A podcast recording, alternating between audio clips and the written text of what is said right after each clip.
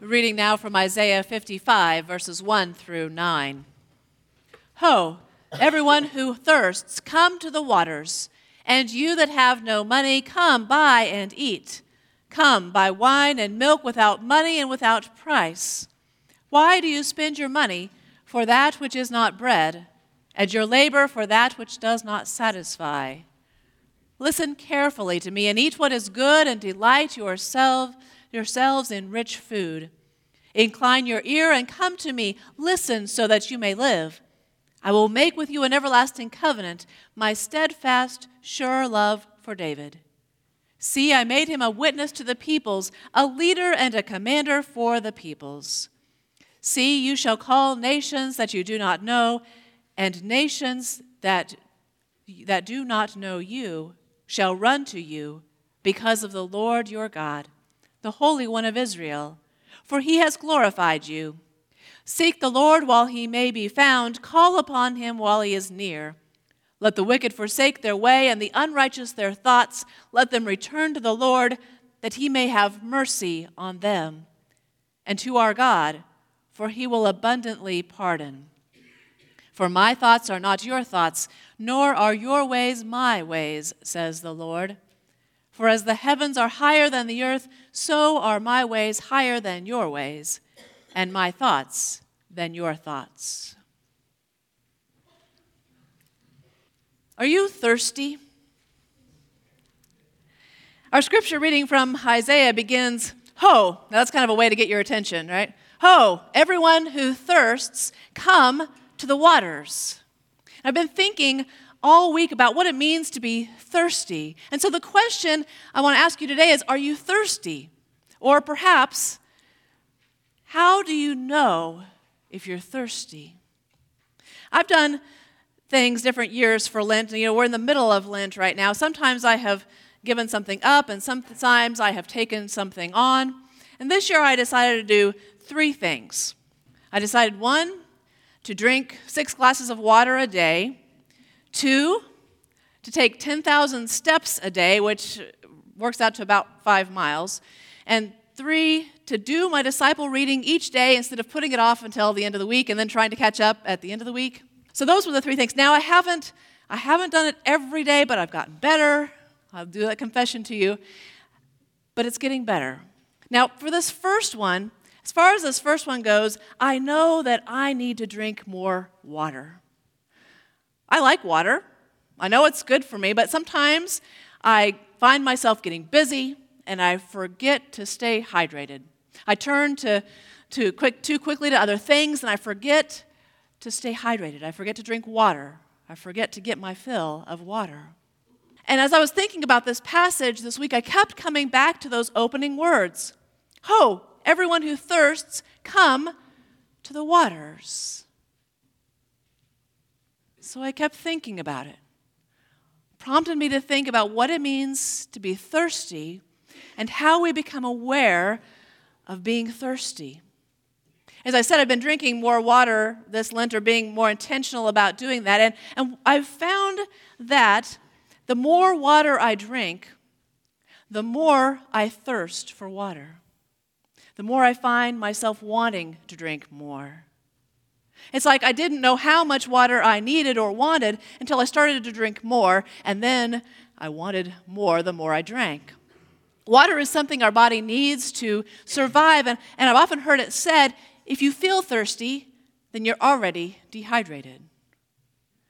There are many physical symptoms that tell us we're not getting enough water, and, and often we don't pay attention until we feel thirsty. We don't take care of that thirst before it gets noticeable, and sometimes not until we get severely dehydrated. We can be physically thirsty or hungry, but we can also be spiritually hungry or thirsty. And like that physical thirst, often we don't realize how spiritually thirsty we are until things get pretty severe.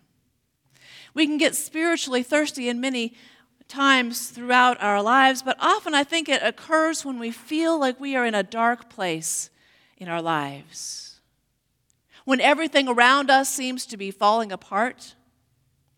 We may wonder where God is, We may not see the need for church or for faith in our lives. We may have given up hope. We may find ourselves in a dark place. If we find ourselves in such a place, I believe that we are spiritually thirsty, whether we realize it or not. This past week, I listened to an audiobook by Barbara Brown Taylor entitled Learning to Walk in the Dark. And in the book, she talks about how, how too often we are quick to demonize the dark parts of life and to celebrate the light. However, she reminds us, or she tells us, if we haven't heard that before, that life comes with both dark and light times. Both parts are included. We have the very difficult times as well as the very wonderful times in our life. That's just life. It comes with both. And Taylor encourages her readers to learn to walk in the dark. In other words, to learn to walk through the difficult times instead of just trying to escape them or wishing them away. Upon her own experience of learning to walk in the dark, she had this to say. She says, "When I stopped trying to block my sadness and let it move me instead, it led me to a bridge with people on the other side. Every one of them knew sorrow. Some of them even knew how to bear it as an ordinary feature of being human instead of as some unavoidable curse. Watching them ride the wave of their own dark emotions, I learned that sadness doesn't sink a person. It's the energy a person spends trying to avoid sadness that does that." Now, I want to read that for you again because I think a lot of us experiences. We all have those times in our lives, those dark times that we just we just want to get rid of. We just want to escape. And she encourages us, how do we build that bridge? How do we walk through those times? So listen to these words again. She said, "When I stopped trying to block my sadness and let it move me instead, it led me to a bridge with people on the other side. Every one of them knew sorrow. Some of them even knew how to bear it as an ordinary feature of being human instead of some unavoidable curse. Watching them ride the wave of their own dark emotions, I learned that sadness doesn't sink a person. It's the energy a person spends trying to avoid sadness that does that." Dark times exist in the human experience. It's a part of life. But God is present with us in the good times as well as in the horrible times.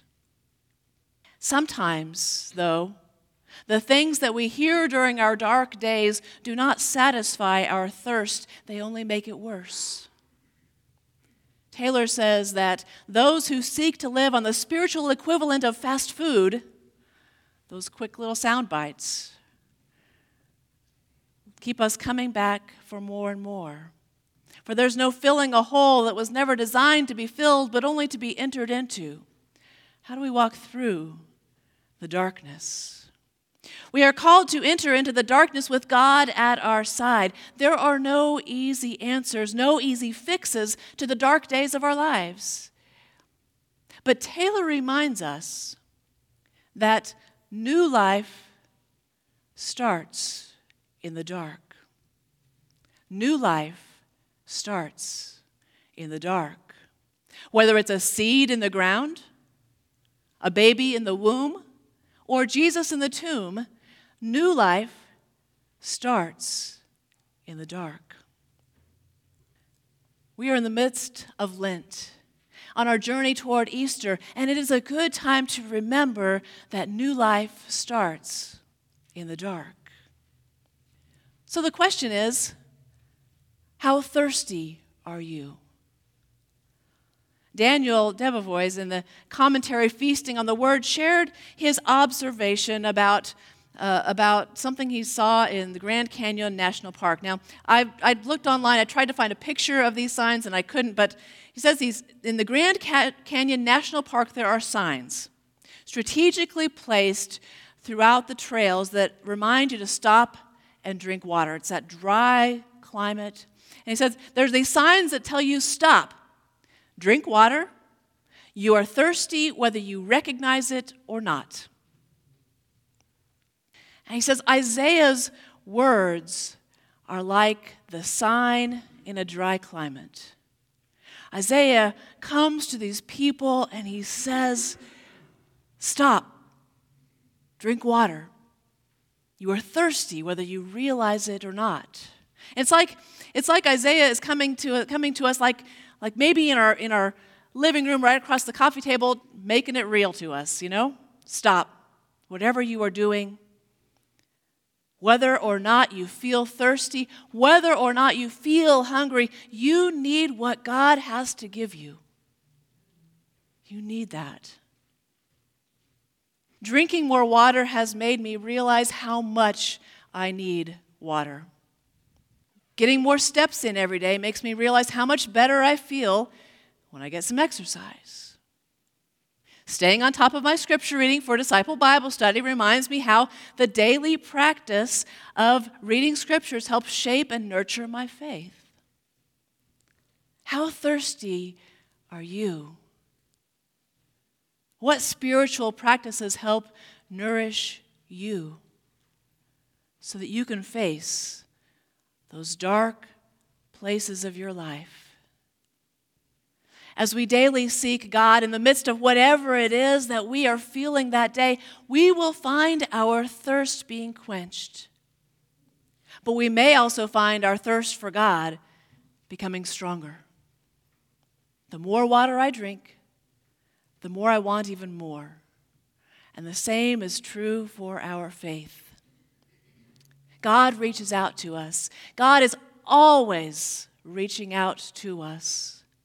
In the midst of the deepest, darkest times of our life, of our lives, God is with us, right beside us, helping us learn to walk in the dark. Whether or not we feel thirsty, we need what God has to give us. As we seek God, we are nourished by God, and we are strengthened for the journey of life.